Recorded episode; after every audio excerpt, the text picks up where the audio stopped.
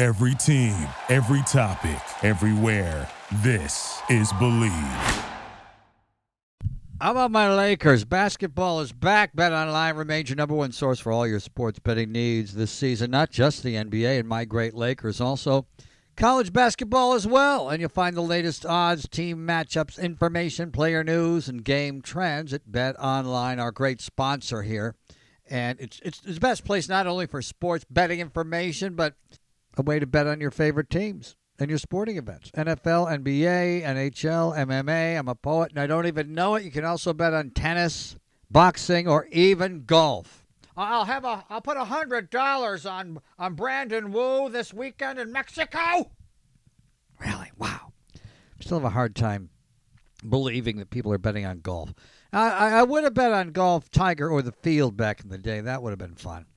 Nevertheless, head to betonline.ag and join and get your 50% welcome bonus. If you're not a member already, you'll get a 50% welcome bonus with your first deposit just for being friends with JT and Looney. But you got to use the promo code BLEAV, B L E A V. Bleav, B L E A V. Use that promo code to get your 50% welcome bonus. Thanks to our friends at Bet Online, our great sponsor, Bet Online, where the game starts. And now the podcast starts, damn it. Three, two, and one. Episode 149. Welcome to the JT and Looney podcast. Never sounded better. Never been tighter as friends. Are you listening to the podcast? Are you downloading? Are you sharing? Are you liking? Are you subscribing? Are you doing what you're supposed to do? Because if you don't do any of that, it's just two guys talking. But uh, we appreciate everybody yes, tuning in. How are you, Tom? I'm doing great as we take a look in the NFL at our top quarterback in the NFL, which would be Tua Tagovailoa of the Miami Dolphins, according to my trusty NFL quarterback rating. So I guess we're in the Tua Tongue era. Yeah, Tua gets the ball out quickly. He underthrows everyone. He's got great receivers.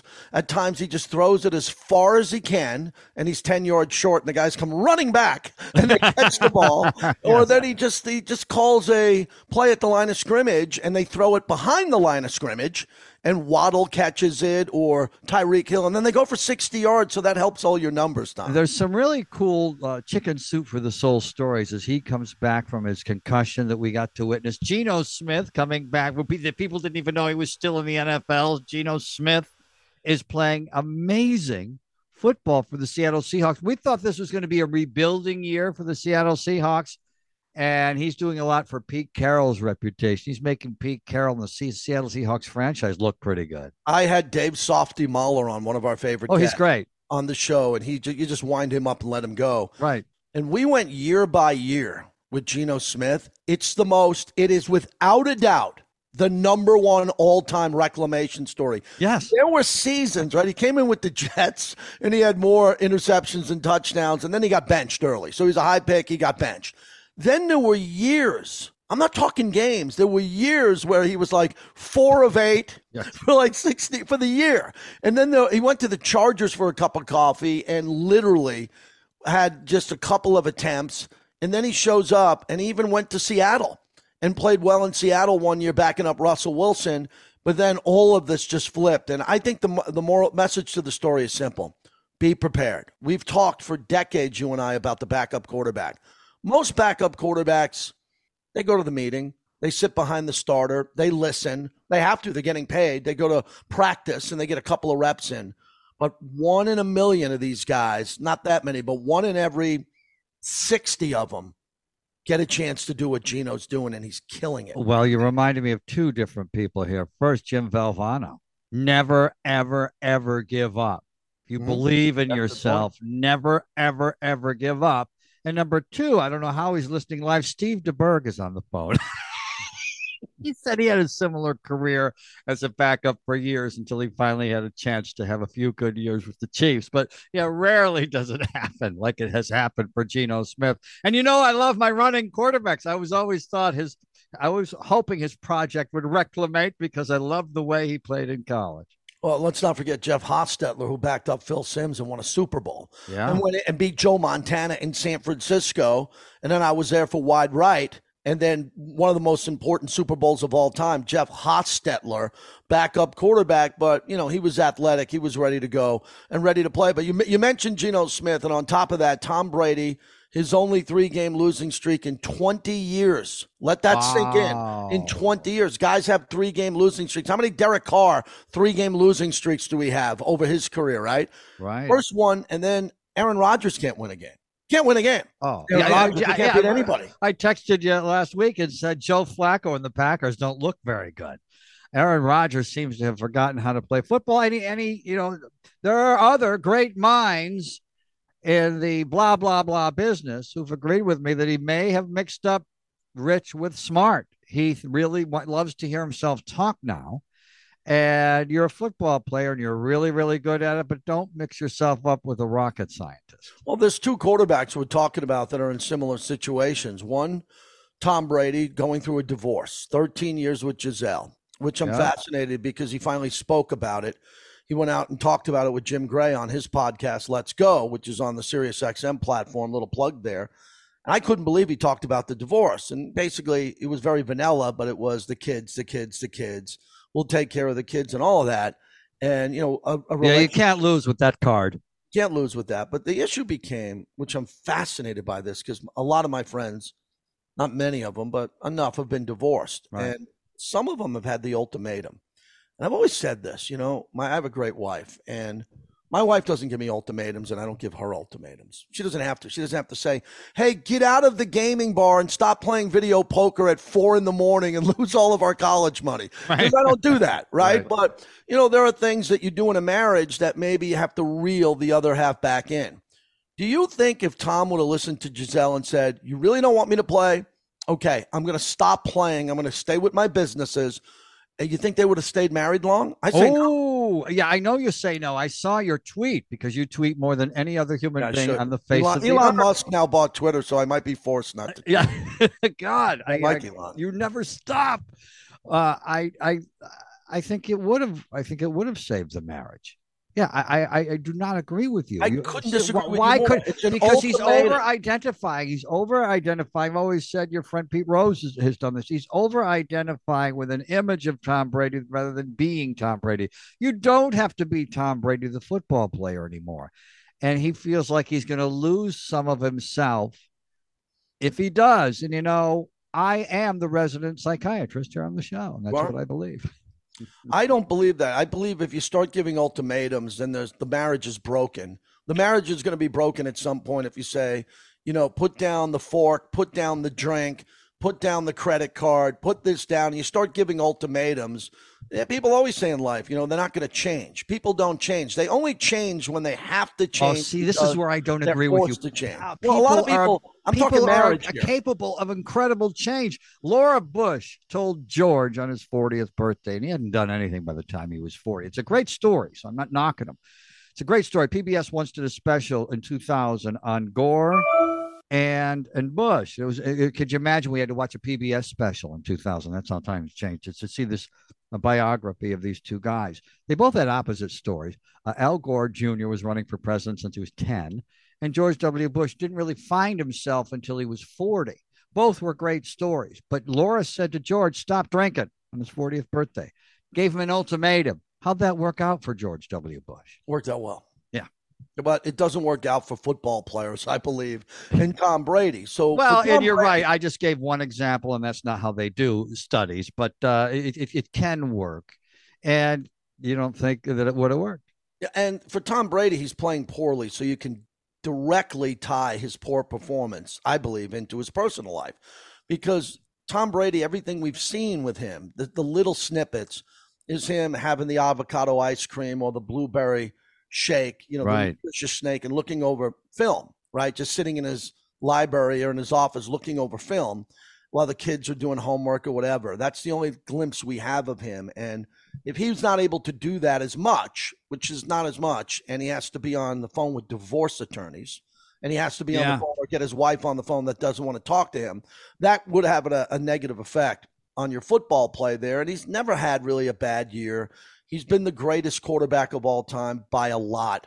So his age is declining. He's officially divorced. Hey, bravo, by the way. How come he was able to get divorced in 10 minutes? I know. the Kardashian, the Kardashians have to wait and everybody else has to wait. Does he have some attorney that said, Oh, Tom, by tomorrow, just just sign this one document and then airdrop it to me and it's all over? A matter How of fact, thank that? you. I got, I got to text Johnny Depp and let him know Yeah. he's got to talk to Tom Brady about how to do this next time. Okay. Tom didn't go to court like Johnny Depp. Tom didn't go to court and have to do that. But then we get to Aaron Rodgers, who I, I think it's also fair to say when you're super rich, Aaron Rodgers is fit, good looking guy, he's the face of a franchise.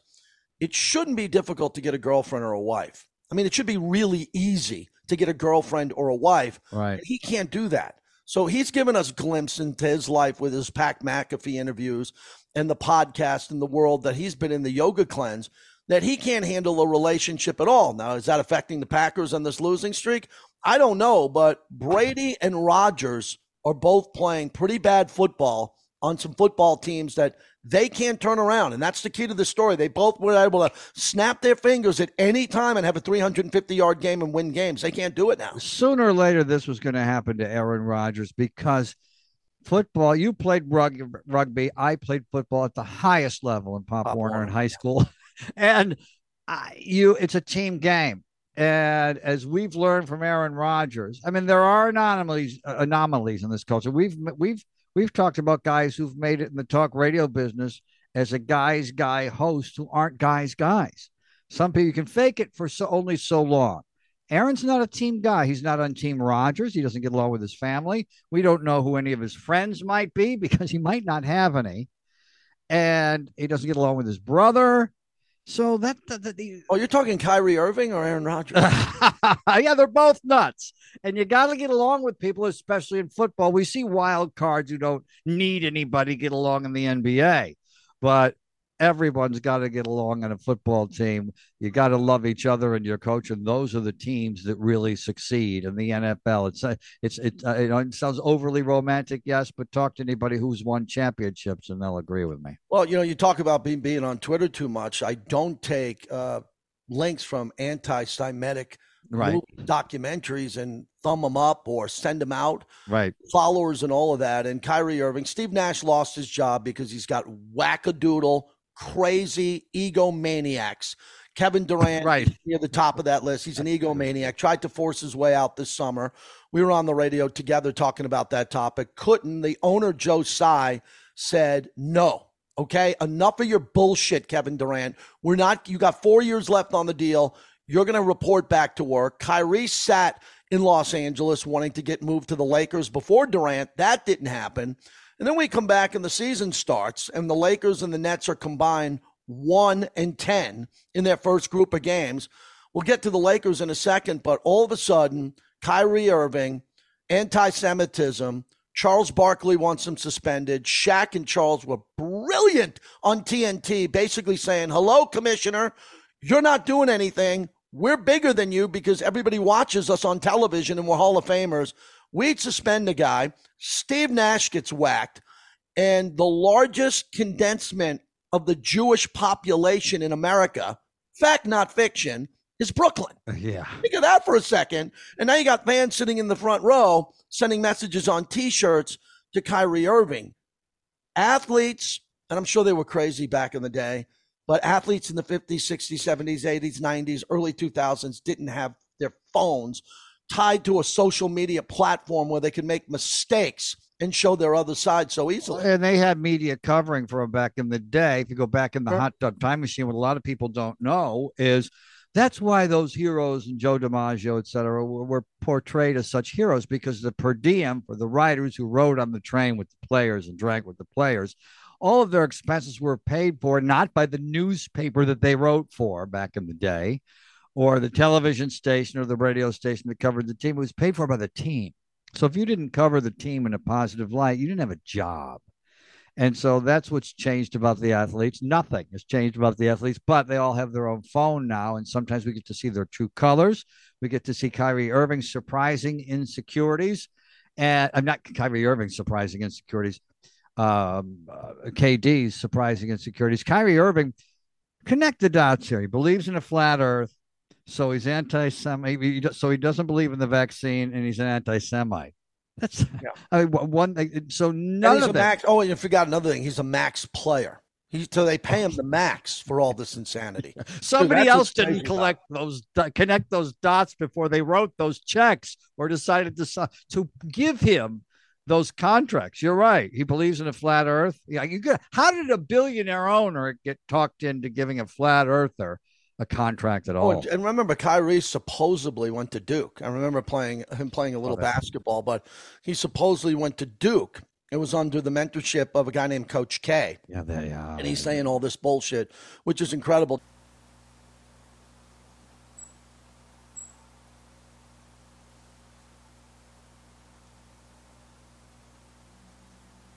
Just quickly on the NBA, as we record this, it's a train wreck. Now, there's always teams doing well, like San Antonio's not supposed to do well, Cleveland. Who cares? Okay, it's the beginning of the year. Right. The Lakers got their first win of the season and celebrated by pouring water and dipping tanks of water over their coach. Where do you put that in the level of rock bottom celebrations in your life. Now think about this. I got all over the Mets because when the Mets this year, it was it was always the Mets in Atlanta, never Philly was kicking ass in the World Series. It was the Mets in Atlanta. And the Mets clinched the third wild card, which meant this. They won a game, I forget against two, which meant they were into the world, into the playoffs, which meant they had the lowest seed at that second. They didn't clinch the division. And I'm on the air and I'm talking, and I see in the locker room, they're showing a bunch of Met players with champagne flutes you know those little yes. early glasses, and they're drinking yes. champagne. And I go, wait, but they didn't win the division. They, I guess, they didn't win the wild card, the first one. They entered the third wild card portal. I said, this is a bad idea. They got the division. Then remember, they folded in Atlanta. Degrom and Scherzer lost, and now Philly, who didn't celebrate like that, didn't act like idiots. They're two games away from winning the World Series as we record this. Well, how do you? How embarrassed do you think I am? Because you and I, for years on the radio, have been saying, "Get off my lawn" to people who win divisions or even just win the uh, National League Championship, the American League, whatever it is, they're over celebrating the locker room, covering everything in plastic and spraying champagne on each other. And not for winning a championship, for winning divisions. Well, let's dive into winning, this. Oh my God, it's been driving us that. both crazy for decades. Yeah, maybe my son can take a snippet of this and put it out there because this is really important. I think this goes back to moms the juice box culture. Sorry, moms, I'm going to throw some dads in so I don't get arrested. It's the parents at the t-ball level. Soccer's the worst at this. Everyone gets a trophy. Everyone's Everybody gets, gets trophy. mentioned in the newsletter. Every I remember as a, as my father, if he's watching this as a young boy, we were very fortunate to win all the time in Little League. My dad was a legendary coach. A little league coach, knew everybody in town, taught all these kids. Big part of my dad's legacy is that he was a great coach, a great baseball manager. And I remember we won a lot. So we won an A ball and double A ball, so 9, 10, 11. And I remember when we lost once. I'll never forget how we lost. I was the catcher, the worst player on the other team. I'm talking the worst player, the guy who bats ninth, hit a home run against us which was right, really like a scene out of a movie. It stayed with me my whole life. As he rounded the bases and I threw the helmet off, uh, mask off and I'm screaming for the outfield to get the ball in, the kid scores and our rival team beats us and we lose. And I remember how devastated I was and how classy my dad was shaking hands with the other coach who was my one of my best friend's dad and they were jumping up and down and celebrating and I was on the verge of tears as a little leaguer and there was no trophy. We didn't get a second place trophy. No, none of oh, the moms, right. none of the moms came behind the fence and hugged us. No one came to us and said, "Well, here's your here's your juice box and here's the, we're going to go get ice cream." Everybody just sat there aghast, right? Freaking out going, "What just happened?" And there was no reward. No one was yelling at us. My dad was classy, said, Hey, better team won. They beat us, whatever was said. No, I'll never forget the drive home with my dad and just it stayed with my dad and myself our entire lives. But dating back to now, you win the third wild card, the third. Oh, and let me remind you this too. But before you get to the the same thing here about if you go back in the hot tub time machine, where I always have fun talking about my legendary Pop Warner career, and we had a great coach, Jay Palmer, a New York State trooper, and uh, who who who had this full time job, right, risking his life, and then would come and coach us seven days a week. We practiced six days a week and we played on Sunday.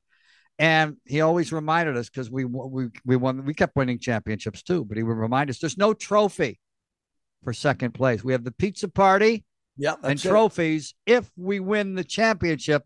No championship, no trophy. So, what do you think of the Lakers winning one game? And I'll go first. I think the pressure was so heavy on Darvin Ham to get his first win because the Lakers were awful and they got Hall of Famers.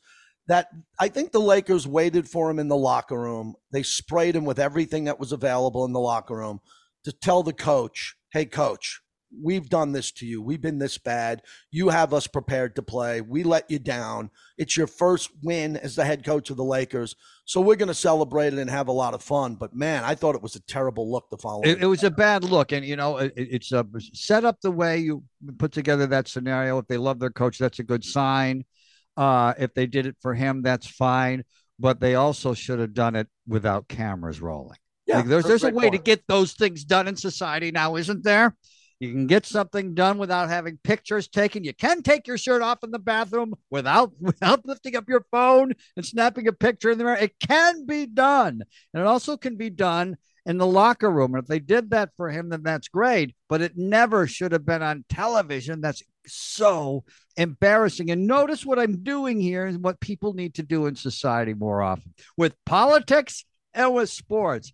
Have a sense of humor and be able to laugh at yourself and don't defend the indefensible and say, What about, what about, what about? Whether it's politics or sports, you have to take a look at something that's ridiculous, your team that's ridiculous, your politician that's ridiculous, and say, Wow, that's embarrassing. And, and the other big part of this story, the other side, is that life is short, uh, especially on teams, right? Every team breaks up. They don't bring back teams again. So when the Yankees won the American League East, they got off to this quick start. They're on pace to win 120 games. and they went in the tank in August. Then they had to hold on and they won the American League East. And they went into the locker room. And remember, when they won, they put goggles on, they covered up the locker, and they won a division. And they celebrated, and it's the Yankees. And I was like, I'm okay with this because it was very, it was a roller coaster. Plus, Judge was chasing the home run record. There's a lot of stress on the team. Boone is on the back page, wanting to get fired every day. So I don't mind that. I just think that you know the er- era that we're living in now, celebrating guys want to celebrate because they're so rich. That's the issue here that we're not getting into. When you're making 19 million dollars to come off the bench in the NBA and play six minutes, and you have that much money, and you're able, and you've gone through COVID for two years, and the strip club's closed, and you're not having the parties you used to have, and you're not doing what you want to do. Hey, you want to celebrate in the locker room, drink a bunch of beers, some champagne. I get that, but there's a time to do it. And I think it should be you should win your division. Forget this wild card bullshit celebration. They should outlaw a wild card party. You win your division, and then as you enter each round of the postseason, go ahead and do that. But how come NFL players don't do that when the NFL players win the wild card? You see NFL players with champagne and goggles? Yeah, it's No. celebrating like they are uh, and, and eating and drinking like they're going to the electric chair. You're right. Now, they do that when they win the. AFC or the NFC Yeah, championship. yeah, they do. And they have a thing on the field. Okay, you're going to go to the Super Bowl. You're going to go to the championship game. I get that. But the divisions, and when you win a division in the NFL, you would never see that. You shouldn't see it in baseball either. And at the very least, we've talked about this before with champagne and with martinis. Can you get us a more masculine glass? Champagne, good champagne's amazing. And a good martini, it's like rocket fuel. But I, I can't drink out of that dainty glass. Yeah, the flutes. They're called oh God! Did you see the Manti Te'o documentary? Yes, I did. I thought it was fantastic. It was a Oh great my God! film, documentary, in sports. It probably is going to win multiple awards. Uh, I thought As it it was should. fantastic. It really took you behind the scene of catfishing. And that's if some of the, our younger podcast viewers and listeners don't know what it's like to be catfished. Oh, actually, they it was the older people that might not know what that means. They think that Oh, that's true. something you Right. throw back. Right? That's- Uncle Jerry always I threw back I apologize for that mistake. You're right. A lot of our older viewers and listeners don't know what catfishing means. And everyone learned what it was who was following sports with the Manti Te'o saga back in the day. And I, I, the one thing I was really worried about as I watched it and got to understand it and digest it from all points of view, which documentaries don't always come from all points of view. They talked to everybody involved, including the catfish. It was quite the character. It had it was amazing how it happened, the serendipitous way it ended up being Manti Te'o, mostly ethnic related, mm-hmm. and how, how it ended up being that way. And I was just wondering how we covered it. And I know that you and I don't take the same type of shots that other people t- take in sports talk radio, but we did cover it from every angle, but from a more ignorant angle than we when we had no choice but to cover it from an ignorant, ignorant angle. We, we were short very few facts when it happened. But now that I know more about it and got to know him and what a decent person he was, how we may have misjudged it in a lot of different ways, also based on our ethnicity and our whiteness, and misjudged, well, what he could have any girl he wants. Well, yeah, but she was, he thought it was a girl and he thought she was Polynesian, as his father put it. I think the way the father, Manti Te'o's father, put it was really gave a great clarity to me. Clarity to me. He said when he thought that she was Polynesian, all the orange cones went down. Yeah. Mm-hmm. yeah, in his in his tribe, they're Hawaiian, they're Mormon, they're Polynesian. But if somebody else is one of those three things, or all of those three things, no more orange cones. They don't necessarily try, trust outsiders as Hawaiians, as non-whites, etc., as Mormons. But the you know the caution went down. He just trusted this person because she had the same background, and it was a fascinating documentary. And you got to learn what a good person he was and how that that whole soap opera wrecked him yeah, not only did it wreck him, what I thought the big issue was also uh, when she claimed he, who ended up being a she, right? She and who ended up being a he, ended up talking about the death and how he was able to tell the public about oh. the death of his girlfriend, which should have never happened by oh, that, that, point. Someone in the family should have been more involved to see if this was true. And then next thing you know, when you're talking about it at a pep rally or you're talking about it to a reporter on a sideline, you're talking about it at the Heisman Trophy presentation, the death of your partner at that time. That's where it really got out of control. It, it, was. and, and then, but you see also when you take the precious wisdom of 2020 hindsight in this documentary, he was 21. He was. A 21 year old, never really had a girlfriend. Football was his girlfriend, and that was perfect for him that she was out of town on the phone because he was real. Everybody was white where he lived. He didn't want to really want to date anybody there anyway, which we never thought of and so he could just concentrate on football. And he's going on with Katie Couric, who's a ghoul, and she's asking him about his sexual orientation. He's got to answer this in front of his parents when he's 21. Another thing you said about parents taking over the situation or an adult in the room taking it over because he wasn't. And I mean, technically under the law he was, but you know he wasn't. And when you watch those videos of his interviews, you can tell he's still very childlike and and such a good person. That his dad did ask some questions, but when he saw his son wasn't fully answering, you know, sometimes you get uncomfortable asking your kids too many questions. And if, if it seems like there is something, his dad used the word term cloak and dagger. It seemed like there was some kind of cloak and dagger going on. He was getting uncomfortable asking his son too many questions about his love life, as parents do sometimes get uncomfortable, especially if they think that there's something going on. His dad stopped asking questions and when his dad stopped asking questions, it got worse. And when his whole life was exposed and what happened here, if you haven't seen the documentary uh, on Netflix on Manti Te'o, go see it. It was all about redemption afterwards. He was yeah. just out here in Vegas. They had the Shamrock Classic, so it was Notre Dame playing BYU in Vegas, and I wasn't able to attend the game, but he was the whole halftime. NBC did a really good job. They made the halftime about the Manti Te'o documentary. Right. Halftime guest. You know how they usually go to Tony Dungy and he doesn't know what camera to look at, and he's like, yeah, right. Thing. Or what they're doing. Yeah, he they made it about him and his reclamation and how popular he is and now with a child and married and you just felt good about him so it was yeah. about an individual who went through a horrific situation in his life was lying about it was duped got caught. It came out. He was playing football at the highest level. Then was kind of put in the penalty box by the media and people, and even Notre Dame for a long time. Well, and other players, everybody yeah, was. Oh yeah, because it, uh, it was the stain of a scandal, which was not. He had not really. He was completely the victim. And the and, fans, and the I saw him in an Oakland game. The fans, the fans, and the way they treated him you know, just off the sidelines through all this too. You can't imagine the Oh. courage that he had to have and how strong he had to play to Oh. play NFL football. And there's so many ingredients to this. First of all, also the fake girlfriend was a big part of the documentary, a huge part of the documentary, which he was cool to let that happen, to come at it from all angles.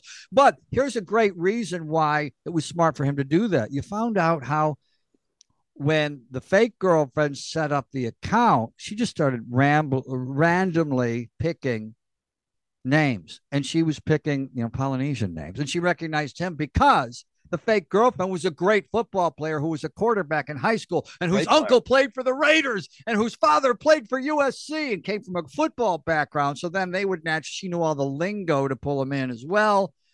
And so that was that part was fascinating. And you know this doesn't this is no surprise. I'm not giving anything away here. He never played a good football game again No, he didn't. And I think his whole life is coming full center. It's a redemption story. So go watch it to see see a young man who hit, I think, below rock bottom.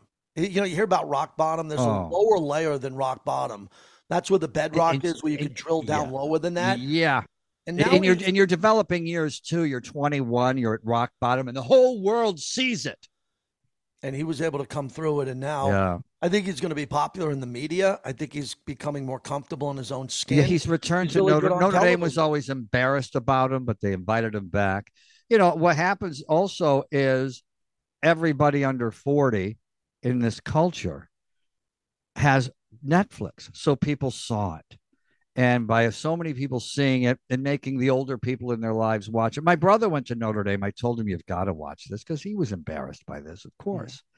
And I don't know if he has yet, but he's got to. It's so good. And uh, and it makes you feel bad how you may have prejudged it when it happens, all the things we didn't know. It's what a good documentary is all about. And very rarely does a documentary come from several points of view. You get to see all points of view here, which bodes well for Manti Te'o. On the next JT and Looney podcast, we're going to talk a little bit about the election propaganda. And what I mean by that is I live in Nevada and we every single commercial is battleground state. Yes. We are the we are the battleground. And it's been so bad. I thought maybe every 5 out of 6 commercials, 6 out of 7. No. 10 out of every 10 commercials is a heinous, brutal political ad of one party going after the other to the point where our phones are off, we have a landline, everything's on DVR because I can't watch these commercials. I don't know who's going to win. I'm not here to make predictions, but we're going to get by election day in the midterms and hopefully find some sanity on our televisions again. I live in La La Land where Democrats run against Democrats. Yeah. so I don't see any of those commercials. We have such great symmetry here. Thank you for listening to all 32 minutes and 32 seconds of the JT and Looney podcast, powered by our friends at Bet Online. Thank you for listening to Bleav. You can show support to your host by subscribing to the show and giving us a five star rating on your preferred platform. Check us out at Bleav.com and search for B L E A V on YouTube.